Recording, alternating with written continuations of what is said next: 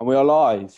So people are just going to start feeding in now. We'll see the participants go up and up. Um, hey everyone, welcome to the um, Pareto Law Sales Surgery. Um, we're at episode 10, um, La Decima, we're calling it internally. Um, and we're so glad that you're able to join us today. And those that you're listening on Spotify as well, welcome.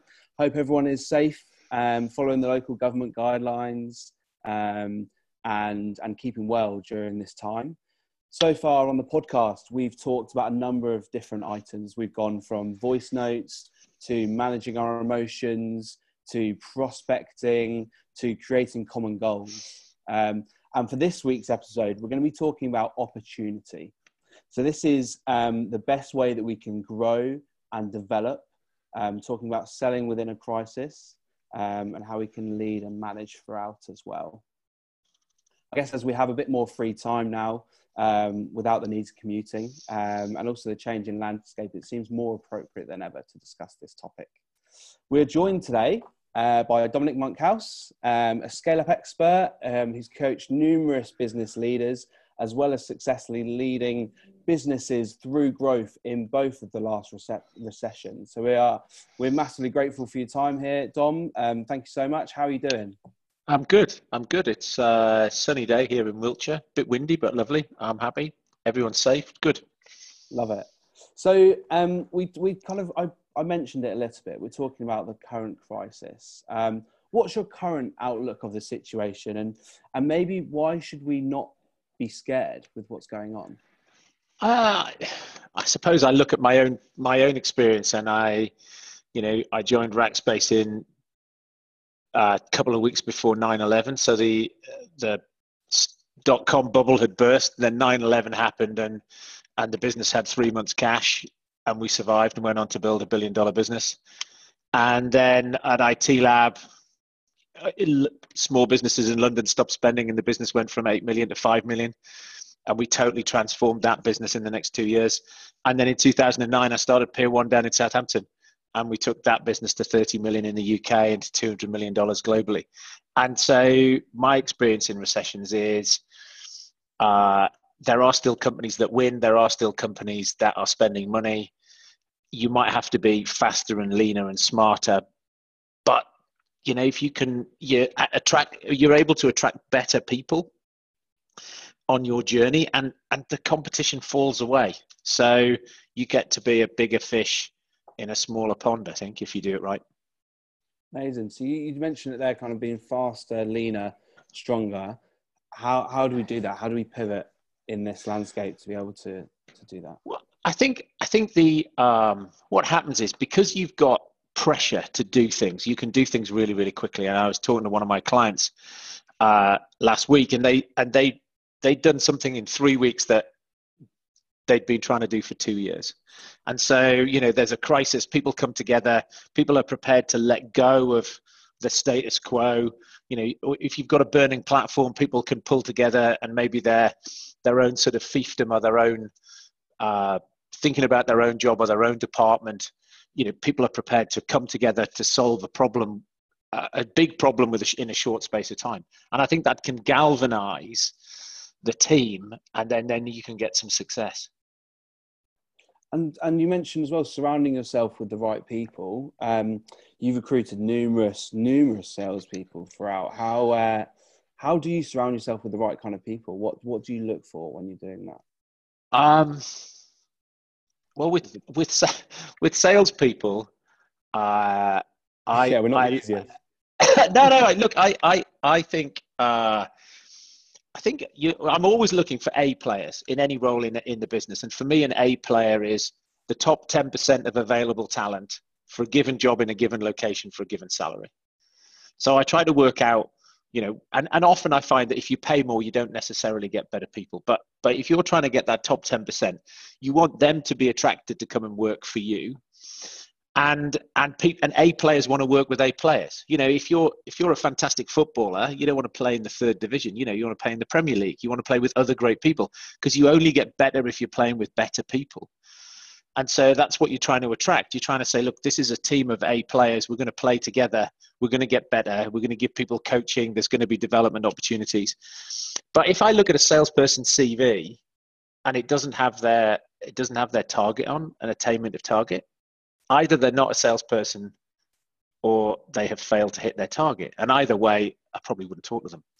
And then when I get salespeople in for interview, I'm I'm looking for people who've I'm not looking for the 20% of successful salespeople who are motivated by money.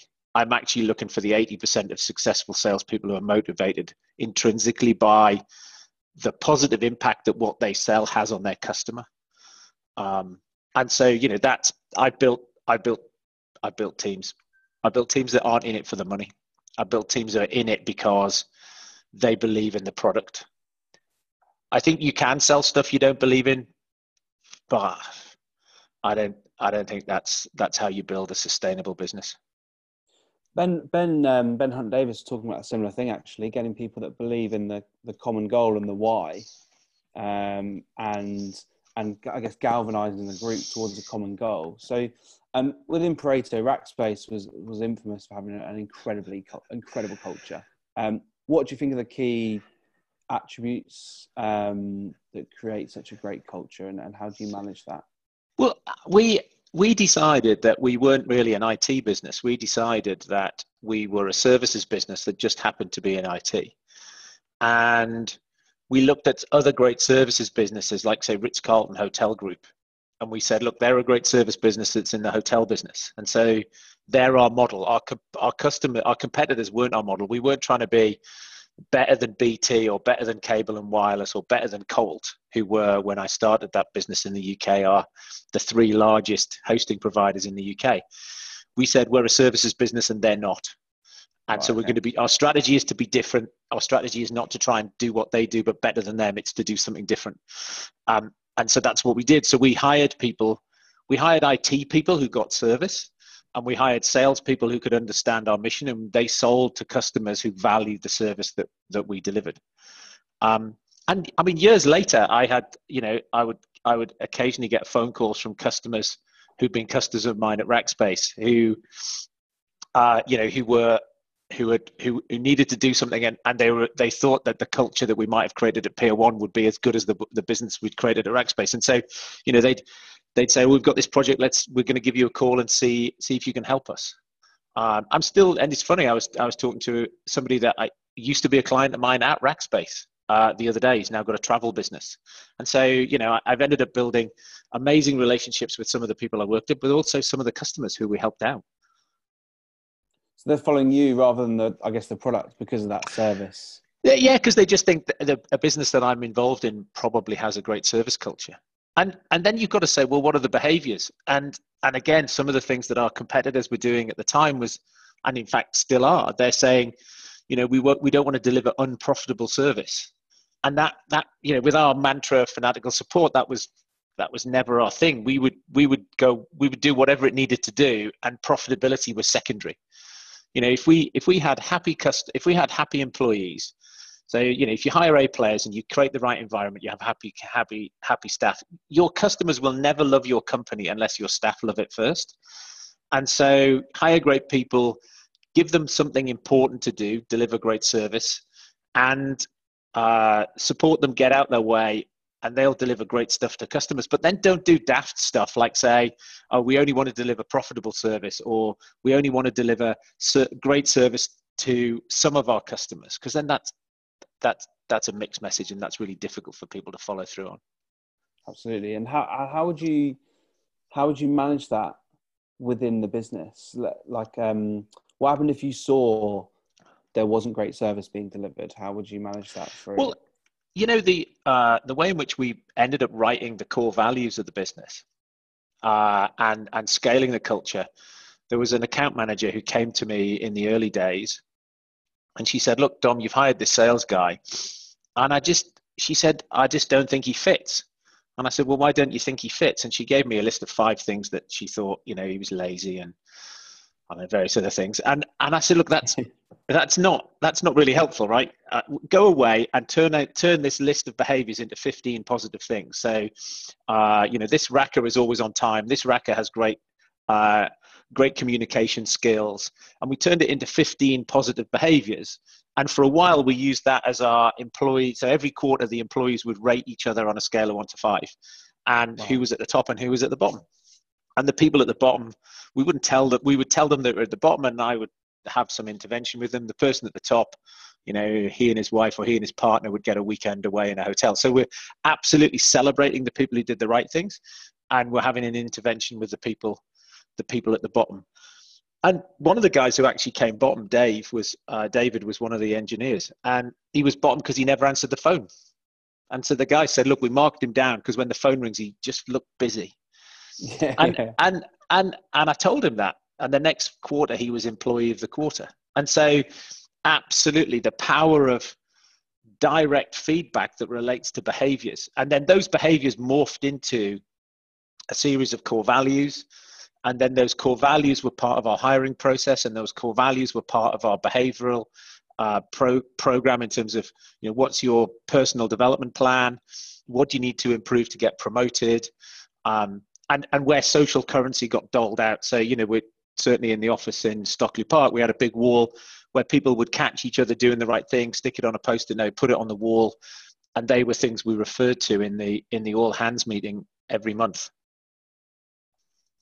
How would you that, that because that sounds really good and it's, it's similar to a lot of cultures that we now see and how we celebrate success. So in this current situation, we're all working from home unless we are i guess our, our job is vital to the support which are in the office. How would you manage a similar culture in this current situation?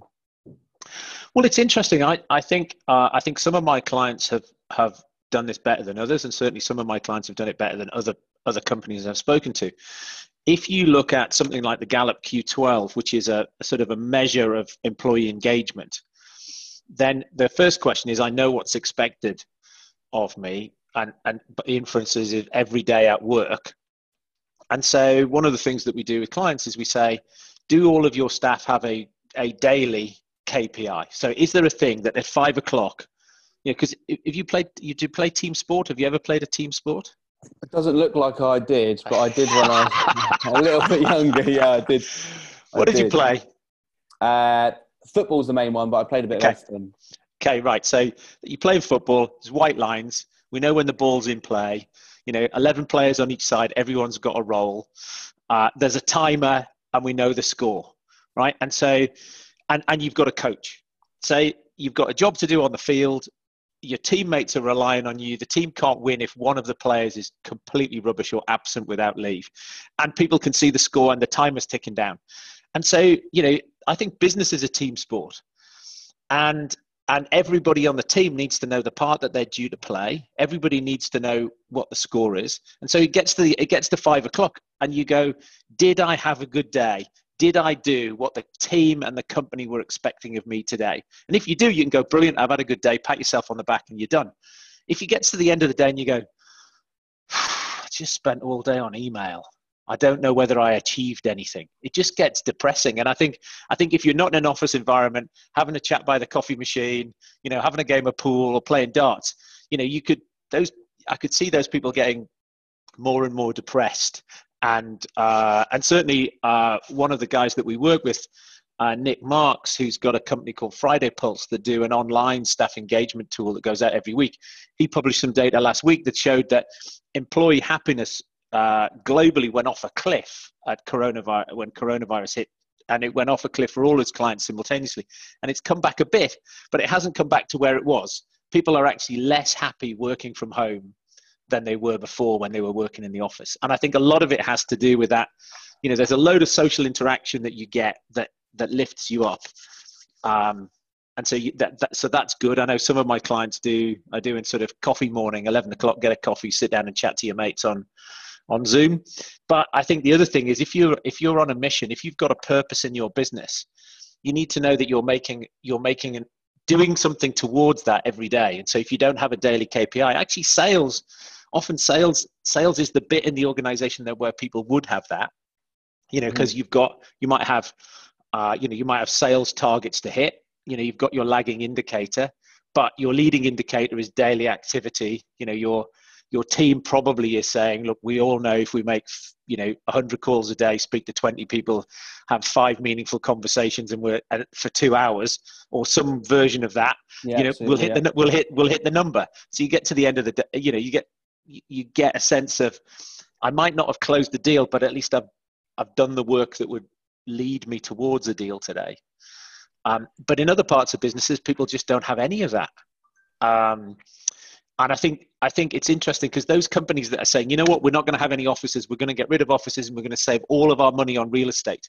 I think those companies are absolutely on a hiding to nothing, because I think that to me that feels like those businesses don't value a culture, and I think it's so much harder to build a culture remotely than it is to build a culture face to face. Yeah, it is. I I completely agree because I think if if we'd have gone back to the start of the year and they'd have said Jack, you're going to have two months where you're working from home.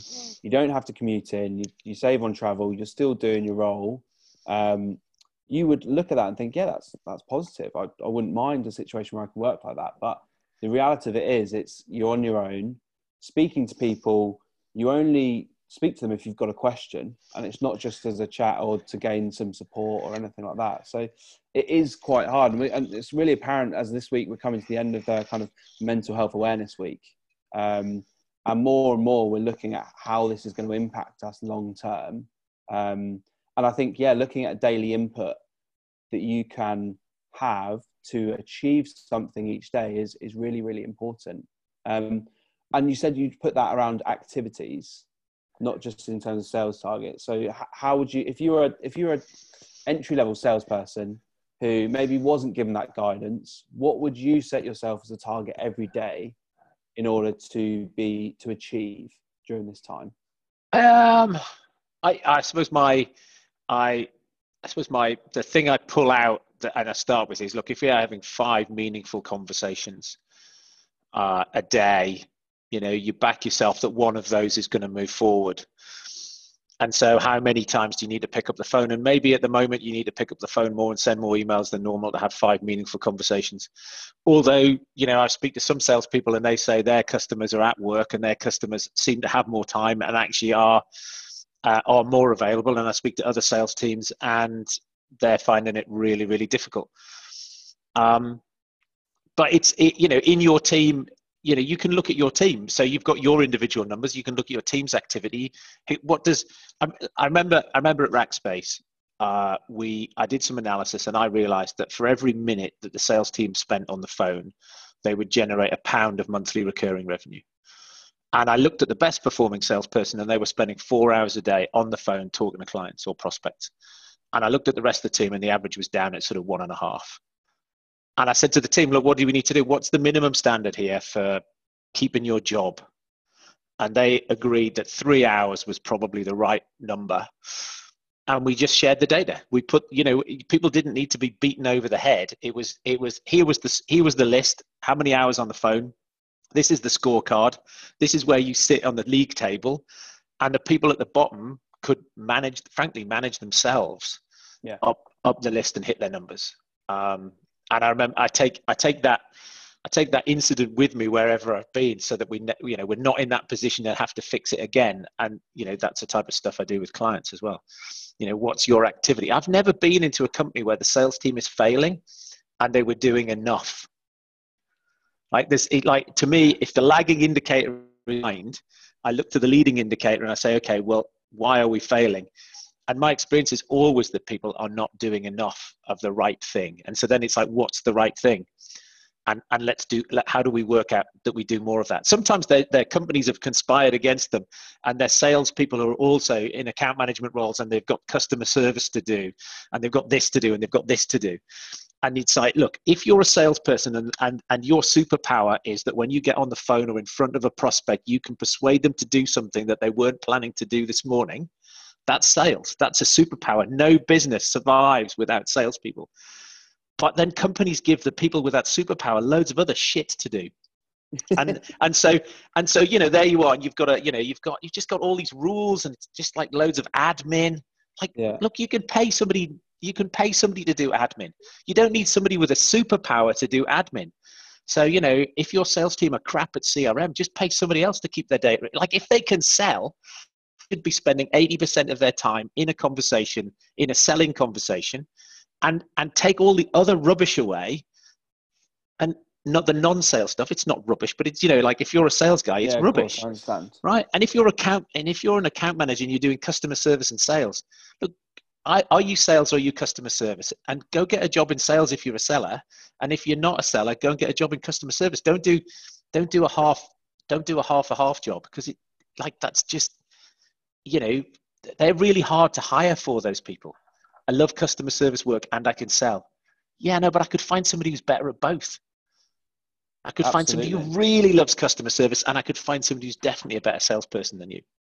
It's and this is a common theme that's coming from our um, our sales surgeries is that um, know you and know your worth and know your skills, and then focus on that, especially during this time as well, and knowing where you serve yourself best. And look, one of the things coming from it is, is practicing doing what you're doing, and you practice doing anything, you'll get better at it. But focus on what your success is. Honestly, is are you? Like, no, look, so here's, look, here's, here, are, you, are, right? are, you, are you a better golfer than you were five years ago?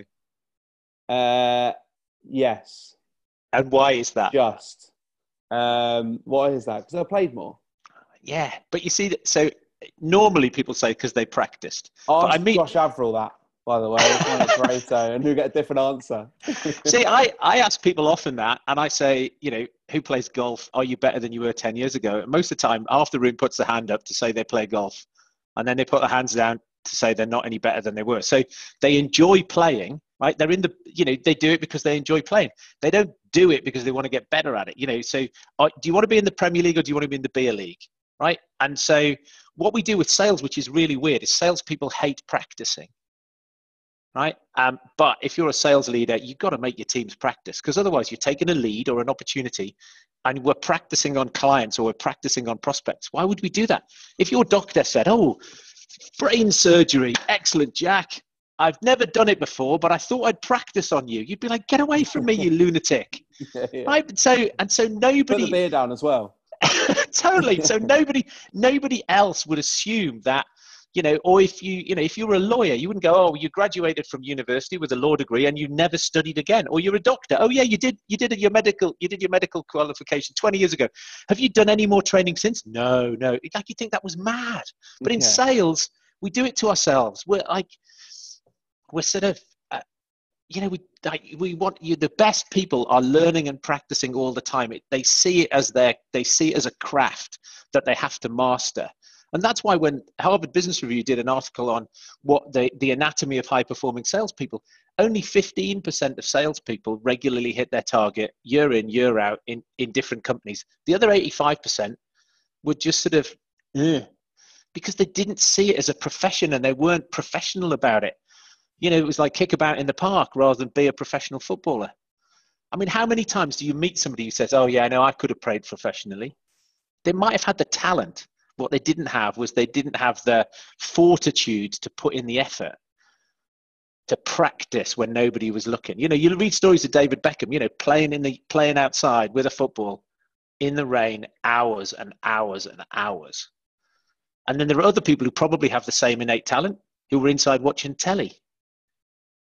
And that doesn't get you to, you know, become a professional footballer. Can you can you create that within someone? That um, I guess desire to perfect their craft, or in your experience, has it been people that have come to you with that desire that have then excelled, or have you seen it being instilled in some in someone? So, so you see, the thing is, I I, I think there's an, an innate thing, or what do I, or how do I go and find that weak signal for that? So I hire, I've often hired people who've played team sports, because if you want to play a team sport through school or university, you know, to be in the team on a Saturday, you probably have to train on a Tuesday and a Thursday in the rain in January when you'd rather be doing a million other things. And so, if those people have shown that they're prepared to take pain and misery uh, to get something they enjoy doing, and so they've often been uh, the people that I've hired to put into sales roles because I just think they've shown that they're prepared to do this. They're prepared to yeah. sacrifice for something. So I what like I you can't make people change. So if you can spot that they've done something in another realm, you can probably get that to come across. Understand. And Karina, thanks for the message in the chat. I, I forgot to say at the start, but guys, if you do have a question for Dom throughout, please just post it in the Q and A or the chat. I'll do my best to answer of them. Um, Karina's talking about the your your point of salespeople want hating to practice. Okay, but she's saying it comes from a fear of making mistakes and getting laughed at, as opposed to just not wanting to do it. How how do you create a a safe environment for salespeople to practice without that fear of, um, of um, belittlement? Uh, ooh. I, look, I think I think sales is great fun, right? So I I I'm a sales guy, and and I love selling, and um, I will practice sales on people who are never going to buy from me. So I do that right? So I'll take a sale. If you if you rang me up and I thought there's no way you're ever going to buy from me, I'll probably still talk to you, and I might and, and I might deliberately use that as an ex- excuse to practice something, because I know I can't lose. Um, but the other thing is is often if if you've got people and you need to know some product or you need to know a script, uh, one of the things we did at um, at Peer One is we had we had sort of the, the Peer One backstory. We had a we had a sales playbook, and when new starters came, they had to read the playbook and then do an office tour to tell the story as part of an office tour, and the team the team would give them feedback on that. Um, I think one of the other things to do is you you can put people in a you can put you can put a group together, and you have to keep passing the baton. So you know somebody plays the client, and you know you know you know how that game gets played, and then everybody everybody frankly because the way you you do the game, sort of passing the baton through the sales practice like everybody falls flat on their face don't they um, and if you're if you're the guy facilitating that, you can make sure that the smug people fall flat on their face just as quickly as the as the people who might be a little shy or a bit introvert or a bit a bit worried. And, and as a sales manager or as a sales leader or as a facilitator of, of those sessions, that's your job is to try and make sure everybody gets something out of it and has fun, and that they aren't they aren't uh, scared or worried about it, because otherwise you're not doing your job, which is to get the most from the team you've got. And if you're if you're you're wanting to practice outside of a team environment on your own at home, is there anything? oh look, I, I well, I think I th- I think I think you can do it. All, you can do it with people all the time. You can, you know, you can turn up at a hotel, or you can turn up at an airport airport reservation desk, or you can be buying something in a shop, and you can practice, you know, your different bits of your technique, or you can practice negotiation, or you know, um, there's always things you can do. You can practice on your family, practice on your children um, you know if you've got if you've got a methodology and you can break it down into chunks that you can practice you know you can spend a week just practicing one bit you know or even even in the in the sales calls that you're doing you go okay where do i if you can if you've got a methodology and you can deconstruct it you can say okay this bit i'm going to work on this bit this week so i'm going to be really conscious of that and every call i have i'm going to pin a note underneath my monitor to remind me to do this and so in every one of those calls i'm just going to work on this bit the rest of it, I'll, I'll sort of let it go. Um, and so, you know, that's one of the things that I find myself doing all the time when I'm having sales calls. I, I've got a methodology and I think back at the end of the call and I think, how did that go? What could have gone better? Uh, what did I forget to do? What did I remember to do?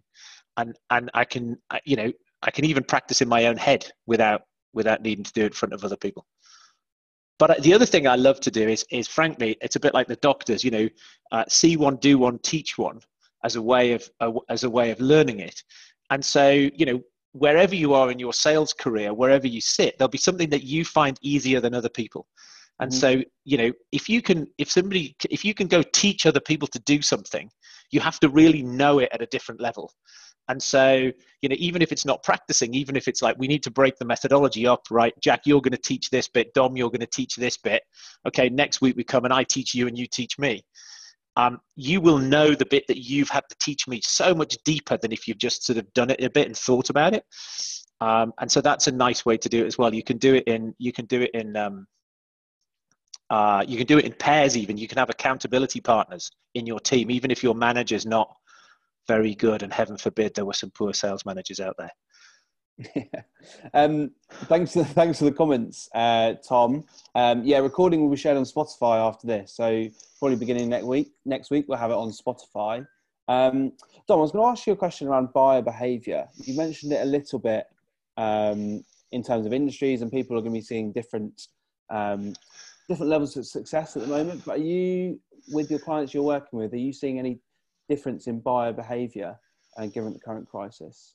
Um, yeah, I think uh, I think this is where I go back to my my own experience at, at, of the last couple of recessions, and I think I think when times are good and people have got a long term view, uh, they they they're prepared to take a view around ROI or you know we know this is the right thing to do so we're going to do it. I think when when times are like this and companies are thinking we've got to make sure we keep a hold of our cash, people are buying in a much more defensive mindset. And so you know it's like what is what is the smallest thing that you can sell? Uh, how can you show that you can get the fastest return on investment? Um, they also have got they're also thinking about themselves. So buyers are always thinking about themselves and the company. But also you know it, even uh, especially now you know what is it that I can do to, to maybe even protect my job in the company? I need a win. So, you know, how can how does your product or solution or service help help Jack win? and, and help Pareto win. And I've got to I've got to help you and your company over overcome fear. I've got to help you and your company understand that this is a thing that you need to do now, not next year. Um, and so, what's my angle? How do I do that? How can I, you know, is there something around T's and C's? Is there something about brand promise and guarantees? Is there something about how we finance it? Is there is there something about how I've got some skin in the game, or something how I can reference um, how you will get a return on your investment quickly or time to value? and I think that people people will be nervous about committing because they don't know yet how how the recession is going to play out for them for them or their company. And so what can you do to make them to make your your product or your solution or service have a short term benefit? Um, and then i think that's where that's where you win. I think what will happen is that this will just accelerate a whole load of a whole load of stuff. So you know uh, movement to the cloud that will move faster. Um, you know, remote working. You know, my clients who are in who are MSPs who are selling remote working solutions, they've had a great they had a great March and a great April. Um, of course, so, businesses in two weeks had to set up their whole teams working remotely, didn't they? Which wasn't uh, yes, which wasn't on the board at all before. Yes, and and and those people who are those people who are selling selling vitamins and not painkillers, they will find life really hard. So if you're selling something which is a nice to have, not a need to have, it's it's how can you how can you how can you think about and that's one of the things I've been doing with clients over the last few weeks is is those clients who felt they had products or services that fitted into that how are they thinking about well what sales can I make this side of Christmas? What about my product or service can a client see value this side of Christmas? Because that way they can continue to build their pipeline. Whereas if it's if you buy this now, you won't see any benefit till next Easter. Well, you know, that's going to be tough to get those to clients to make it com- to commit. They'll be conserving cash. That makes complete sense. Um, Karina's asked, or hasn't really asked a question, but she's got a new team started just before the virus hit. Um, so they're a great bunch trying to help and inspire as much as possible. If you bring on a team and they're starting in a remote, um, remotely working, which some businesses may move to that now, what what measures and structures would you put in place? A lot of what you've talked about is is getting teams together and, and helping support together. Is there anything you would suggest to do with these individuals if they're starting remotely? Yeah, I think I think you've got to think about what happens in the office. And in the office, some of the things you might do is you might bring the team together and you might all be working on a thing at the same time. Um, and so, you know, one of the things I do with the, my team here is we do a daily huddle. So we huddle for 15 minutes every morning. We say, look, what's the, what, what impact are we hoping to have today? Uh, what, where did we get through what we needed to do yesterday? What, where were we stuck? We also huddle at the end of the day to share, share the success that we've had in the day. But I think that goes back to my analogy earlier with football and the white lines and the score. You know, you can say to your team, right, we're all going to do this for the next 90 minutes. And even though we're not in the same room, get people doing the same activity together. You know, and you can have WhatsApp running or Teams or whatever your your chat app of choices and people can be sharing their success you know virtually ringing the bell when they're closing a lead or, or finding an opportunity or or having a good call. And then and then you know don't you know what i do when i'm doing virtual delivery is is we take we take a break of at least 15 minutes every 90 minutes and we have an hour for lunch because it's just tiring being on zoom all day so you know make sure that you block the days out and, and help people give them that structure because in the office you'd be able to walk up and say so jack how's it doing you know what are you doing you might you might want to time block your day and so helping people by imposing a structure on them and if they're successful, then like take the stabilizers off the bike. They can do whatever they like. But what you're trying to do with a new team is you're trying to say, here's here's here's our activity roadmap.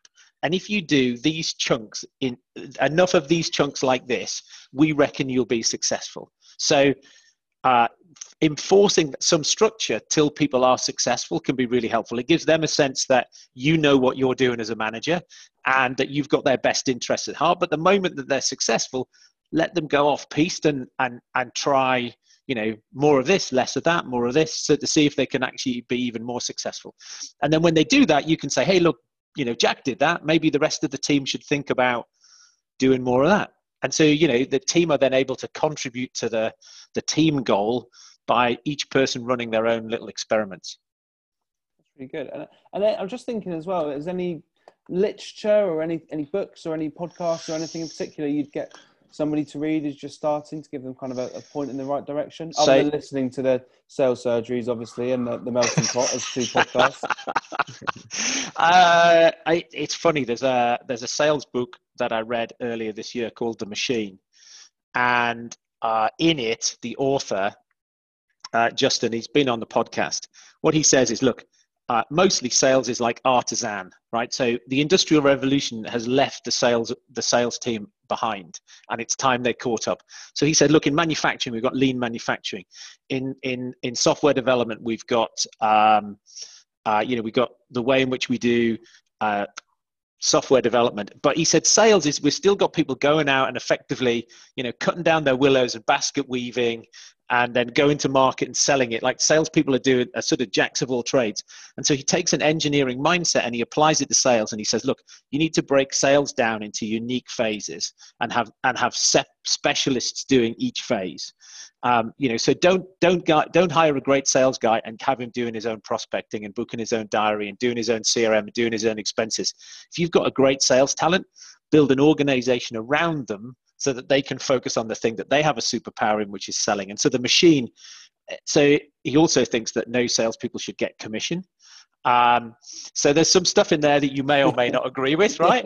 Uh, but, no but and and what what I've done is I all the things that he talks about, all of the all of the the bits of his methodology. I've implemented them all somewhere, but what I haven't done is I haven't implemented them all together in one place. Um, and so what I'm doing is I'm working with him and, and some clients at the moment to actually implement his methodology end to end.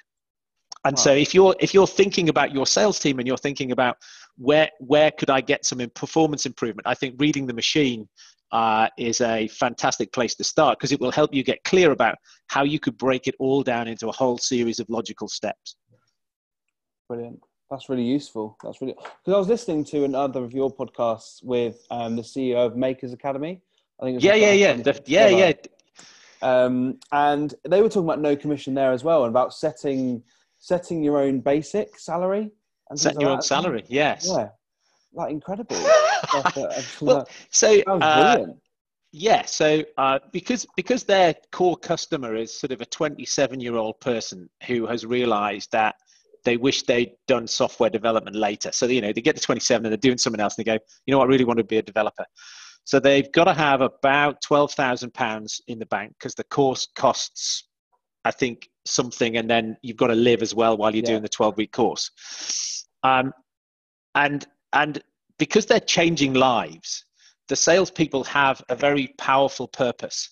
And so, from their perspective, they you don't need to pay them they, from the sales team. They, they, in fact, the sales team said they would quit if they got paid commission because they feel as though this is about changing lives and not about earning money.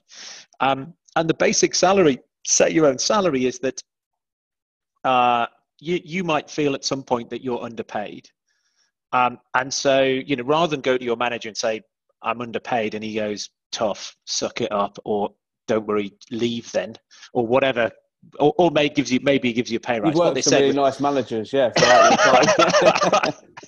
um, what what they say is like you have to go out and you have to you have to write down you have and, and it's sort of essay format you know so you're going to have to write a sort of four page essay right um, and so because it has to be it has to be slightly it has to be slightly difficult. And so if you believe that you're underpaid for the value you deliver you have to write down how you how you understand the value that you deliver. So what is it that i do for this company and why is it valuable to the company? And then you have to go to the market and you have to say in the market hiring somebody to deliver that value would cost this and so and then what you have to do is you have to take it to four of your colleagues and your colleagues have to agree with you that the value that you think you deliver is true and it's not just in your head and they have to show and you have and they have to believe that the external validation is also true if those things are right, then you take it to finance and you give yourself a pay rise. Wow. And so in the podcast at the end, I say to him, Haven't you got some people who are underpaid? And he said, Yeah, I've got some people who can't be asked to to go through go the paperwork, to go through the paperwork. So they he said, I know that they're underpaid, but the, we've changed the process. I can no longer give them a pay rise. That's not the process we have in the business.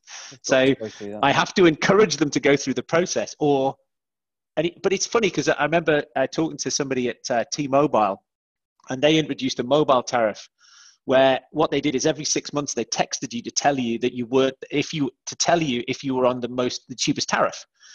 And so the accounts are going, oh my God, we're just giving away all this margin. We're going to tell the customers they could switch tariff and they'd, they'd pay less. What they found is that most customers couldn't be bothered. Right. Yeah, because they you had you had to do something to change the tariff, and um, and but everybody thought that T-Mobile were amazing because they told you, and so they felt warm and fuzzy about T-Mobile even if they hadn't actually changed tariff. Uh, and uh, Simon saying, "Is it the machine by Justin Roff-Marsh?" And it is indeed the machine by Justin Roff-Marsh. Good stuff. So we, we talked a little bit. Your T-Mobile example brings me on to customer interaction, customer churn. Um, what's your best piece of advice to how should we be treating our customers right now? What should we be doing to um, ensure that we're not losing out? Shall I? Can I get the flip chart out? Of course you can. Of course you can. Right. Let's make this uh, interactive. Look, let me. Uh, I actually, two... I actually wanted you to get the flip chart out from the start. I'm glad that you suggested it. So look, there is, uh, uh, there is uh, there's there's a thing. There's a uh, uh, Daniel Kahneman, um, behavioral scientist, Nobel Prize for economics for this. This is his thing called the peak end rule. So when you think about your your what was the most what was the what was the highlight of 2019 for you? For me, um, was achieve was in personally or within an account or just pick one highlight. Uh, it was beating Beth Edmondson uh, target of revenue by just under a thousand pounds. Okay. And how did that make you feel? Oh, I was so relieved. um, but I was, uh, yeah, I was really, really enjoyed it. So his theory is about how we lay down memory. And what it says is you can't have a memory without an emotion. Yeah. And so what you did is you just went straight to an emotion. I can see it in your eyes right when you're th- when you're remembering that thing so what he says is what people do is they remember the peak emotion and they remember the last one and so if you're thinking about customers particularly in a service thing if you if you have a if you have a if you have a dip then your your average will be negative. If you have a plus and the last one is down here then your average is up here. What happens if people if people are below the line they churn. When it comes to renewal they churn. What they don't do is they don't buy from you the next project. And and so what you have to do is you have to say okay well how do i create an emotional high for my customers? And if particularly if you're an account manager and you're thinking about churn you know one of the things we try and do is you, you try and say look we will need to sell something to a customer maybe six months before um, their renewal. Doesn't matter what it is don't care what it is. Doesn't matter how much expense but if you can't get a customer to buy from you six months in advance of a renewal your renewal is at risk. Because they're not they're not they're not positive they're negative. That's why they're not buying from you. And so you need to create some positive emotion with them to get them to purchase from you. And, uh, and so f- sales is all about feelings. You know people only buy from you when they're in a feeling state and it's all emotion. Uh, nobody nobody buys a hermes handbag because it's made from more expensive leather. It's how when they buy that it's how do they make them feel? And when their friends say oh look at your handbag it's how does that make them feel right? Okay. and so it's about success right? And so it whatever you're selling you know you've got to think what does the person who's buying from me feel? How do i want them to feel when they sign the contract and then if they're in, if they're a customer you need to keep them up here so often people say oh well i need to over promise i need to promise more i need to promise more but if i promise to i don't know if i promise to take you out to dinner next time i'm in london okay good should we do that right promise to take you out to dinner jack right now, okay, if, yeah. I don't if I don't take you, you out, that. yeah, done. Right, okay, yeah, right. Yeah, so you're holding me to that. Now, so if I don't take you out to dinner, how will you feel? Uh, let down. Yeah, Annoyed. pissed. You, so you'll be down here, right? I didn't so want to I've swear, but yeah. No, no. So I've I've made I've I've made a promise and I haven't kept it. So negative emotion, and you then that's what you remember. Yeah. Right. If if I don't promise it, but I just turn up and take you out to dinner, what happens? yeah, I'm loving it. Let's go. You're surprised. So you get a positive emotion. Yeah. And so people do things like they say, oh, we're going to create monthly reports for all of our clients. And they don't think to themselves, does anybody care? What they do is they put, a, they put an admin burden in their business. And then if they ever fail to deliver it, once they said they're going to promise to do a monthly report or a monthly account review, and then they don't do it, the clients hate them and they never think if we do do it, does anybody surprise? So you're much better off to have a whole and don't do birthday cards or Christmas cards because frankly, at the point that you're sending them out a Christmas card or a birthday card, they've got loads. Yeah. You're better off. You're better off celebrating something else in their lives that that nobody else knows or nobody else remembers. Or you you you run an event. You say uh, it's Jack's Jack's golf tournament. You don't say annual because next year when you don't get invited they'll hate you because you didn't get invited the next year. So you just go, hey, we're having a golf tournament. Would you like to come? Or we're, we're having dinner. Would you like to come?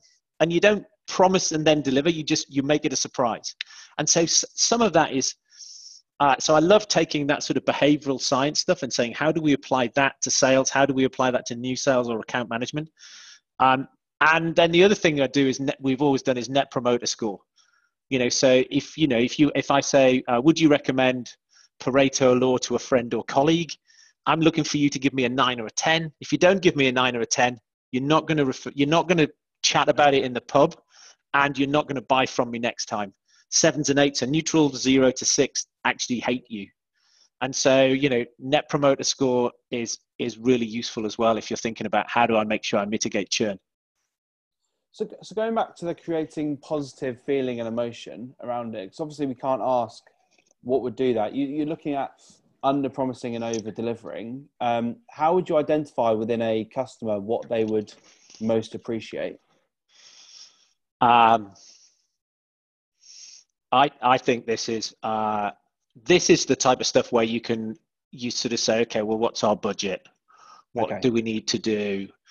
Um, and then and then surprising them. So frankly, something small and a surprise can yeah. can generate that right? So people are at home. You know, I don't know, send them some beers, send them a bottle of wine, send them some chocolates, send their wife chocolates. I mean, frankly, if you want to impress some bloke, you send his wife chocolates. You don't send him chocolates. Um, but it's it's what can I do? You know, it can be send them a T-shirt. It can be, I don't know, send them send them a book. Can it just be a conversation of just saying, "Hope you hope you're well. I guess. Oh yeah, totally. I mean, it can. It, no, you, you're absolutely right. It can be right. So instead of sending them an email, you just ring them up. Say, "Um, how are you doing? Thinking of you." And people go, "Oh, that's a surprise. I didn't expect that." Positive emotion. Amazing. Rather than, I guess, setting up a call and saying we'll have a weekly review, missing one week, and then they're annoyed that all of that yeah. So it, it's all of that. And so so people do that all the time. They they think oh the client would value this um, and and we never get to the does the client value it bit? We just assume they do and then we're imperfect at delivering it. Good stuff. So we've got 10 minutes left um, of the chat dom and i'm really enjoying it. I think we're covering some amazing stuff here. Um, what i always find is that it's all, always comes across so simply when we talk about it, but we just don't practice it enough. that you've mentioned and that we've talked about here. Um, I guess what three tips would you give um, to a to a salesperson? Or I guess what are the three better question? What three key skills would a salesperson have? Do you believe in order to achieve success? Um, they, I think, listening.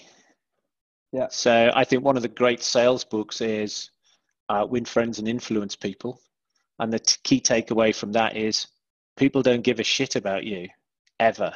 They only care about themselves morning, noon, and night. And so you abs- you just have to ask. I and and you know my sales methodology is I just ask questions and I try and get people to suggest to themselves the next reasonable step that I'm expecting them to take. But I don't push them. I, I just question them and ask them questions and ask them questions. So I think asking questions and listening uh, I don't know if they're I don't know if they're two things, but they're definitely the same thing. I think I think turning up and presenting, I hate that. I hate that. Like you know, because that's about me. I've got my slide deck, and I need to come and show you my slide deck. I have no, and I'm hoping that slide 32 is the what you know. Like I'm I'm hoping in my 120 slides that one of them is interesting to you. Instead of saying, "Tell me, tell me about you, tell me about your business, tell me about your challenge." tell me about your problem tell me about where you're stuck you know tell me stuff and then i can say i, I can help you here's how i can help you and don't you know i, I did some work with a client uh, on sales uh, last year and they had staff in stockholm and it was in their deck that they had sta- they had an office in stockholm with people in it. And they nobody in the business could remember anyone giving a shit about the fact that they had people in Stockholm because but they were excited about it because it was them and their business and so it was in the deck.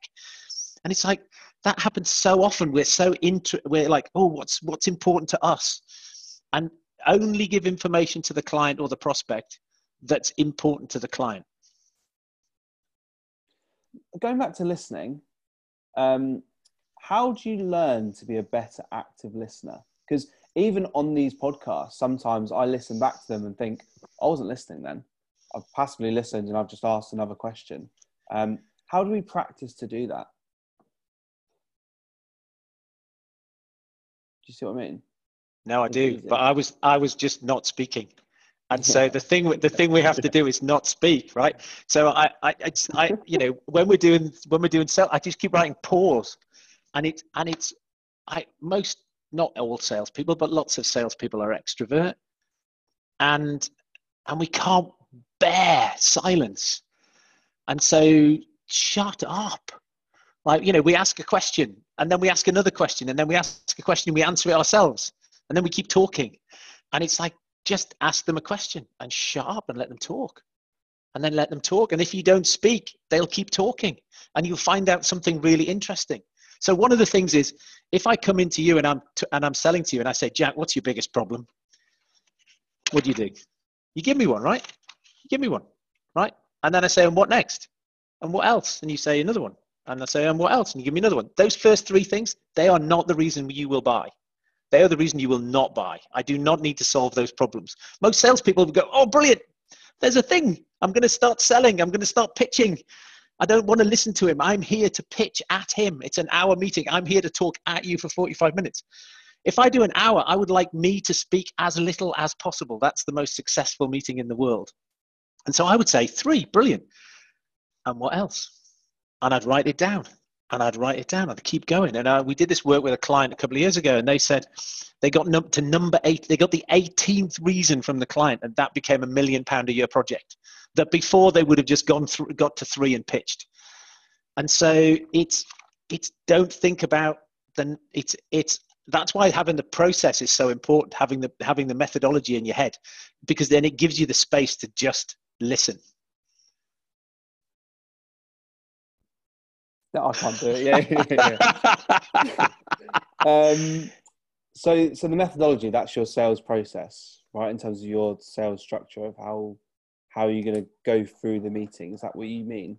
Yeah, yeah, yeah. And and so all I'm doing is I'm really saying, you know, I start I I start off and say, what's the global agenda? So like, why are we here, right? And I would say I would come into a meeting and I would say, Jack, I'm here I think we're here because you want to hire me as a business coach. Is that right? And you nod, right? And you nod. So now I've got a yes, right? And now we're on, right? Now I've got to make sure that I don't lose it because you've actually agreed that that's why we're here. And people comes back to behavioral science. People behave, behave consistently with a thing that they've agreed to. So if you can set that agenda at the beginning, then I say, okay, brilliant. Look, we're here for an hour.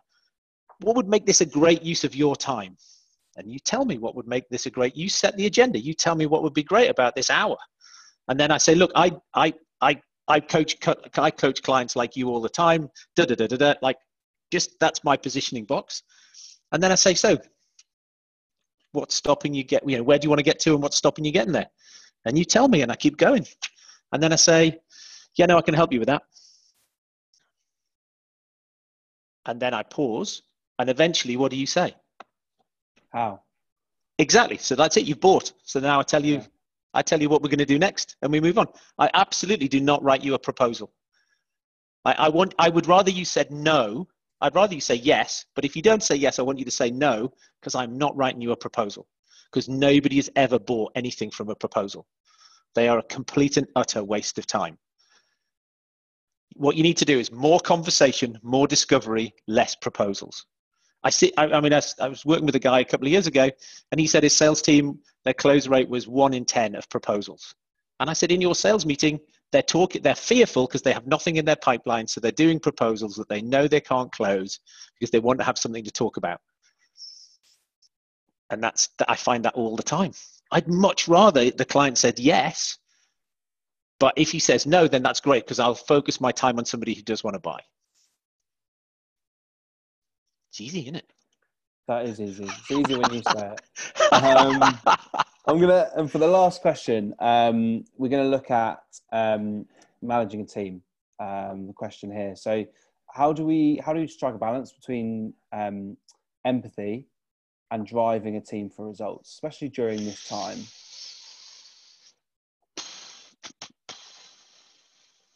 Um, so there's a great book by Marcus Buckingham called uh, First Break All the Rules. And in it, he says it's what great managers know and what other people don't know.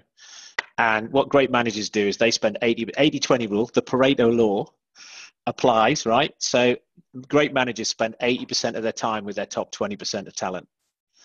Right? So I think I think yes, you have to be empathetic, but unless your job is running a donkey sanctuary, like putting time and effort into Blackpool Beach donkeys and hoping they're going to win the national, it's just never going to happen. So, you know, you put your time and effort into making your top 20% amazing, you will you will get further than if you split your time evenly amongst all of your team and you try and carry your donkeys over the over Becher's Brook. Um, often I see particularly inexperienced managers spending too much of their time with people who are never going to make it. Uh, people spend, there's a great stat I saw, people say they spend 2% on recruitment and 78% of their time trying to fix their recruitment mistakes. Hmm. So, you know, it's, it's hire better, hire people who can actually do the job, give them, tell them where you want to get them, coach them, be empathetic. But and I said again, I say it again, I've never seen a sales team missing its number when they were doing the right activity. And uh, and and the right activity has to have the right people because the right activity with the right the activity needs to be done by people who love it. And I know one of the people on the Q and A said, "Show me the show me the incentive, and I'll show you the activity." And it's like you can't pay people to do something that they can't do. It's in, it's irrelevant. You can't pay me to do my expenses you know I, am rubbish at it and i'll do anything else instead so or maybe that's just because i'm not money motivated but but i think that uh, i i think that uh, you know that helping helping where people see the challenge and then and then coaching them through the challenge is is maybe the empathy thing you're referring to in terms of managers. But ultimately we've got activity to hit. And you know what you're trying to do is you're trying to get you're trying to get instead of saying oh i've got people above average. So here's the thing. If you were if you were a football manager you wouldn't say i'm going to hire somebody cheaper and not as good as my best player that's not how you win the premiership you say i'm going to go into the market i'm going to hire somebody better and i might have to spend more money and so you often don't support Luton Town though Dom so, uh, so I, I, I think it's, you know, work, spend all your time on helping your better people get better. Brilliant. Thanks for that. Well, we've come to the end of the hour. Dom, massive thanks to you. This has been hugely insightful, and everyone who's listening. Um, we're going to be on Spotify, so please tell your friends and family or anyone that you're working with. Dom, anything you'd like to leave us with? Uh, no, look, it's been lovely to be on, Jack. Thanks very much for having me on the show. It's been a pleasure. Pleasure. Speak soon, and looking forward to going out for dinner when this Absolutely. all over. See you soon. Cheers. Bye, guys.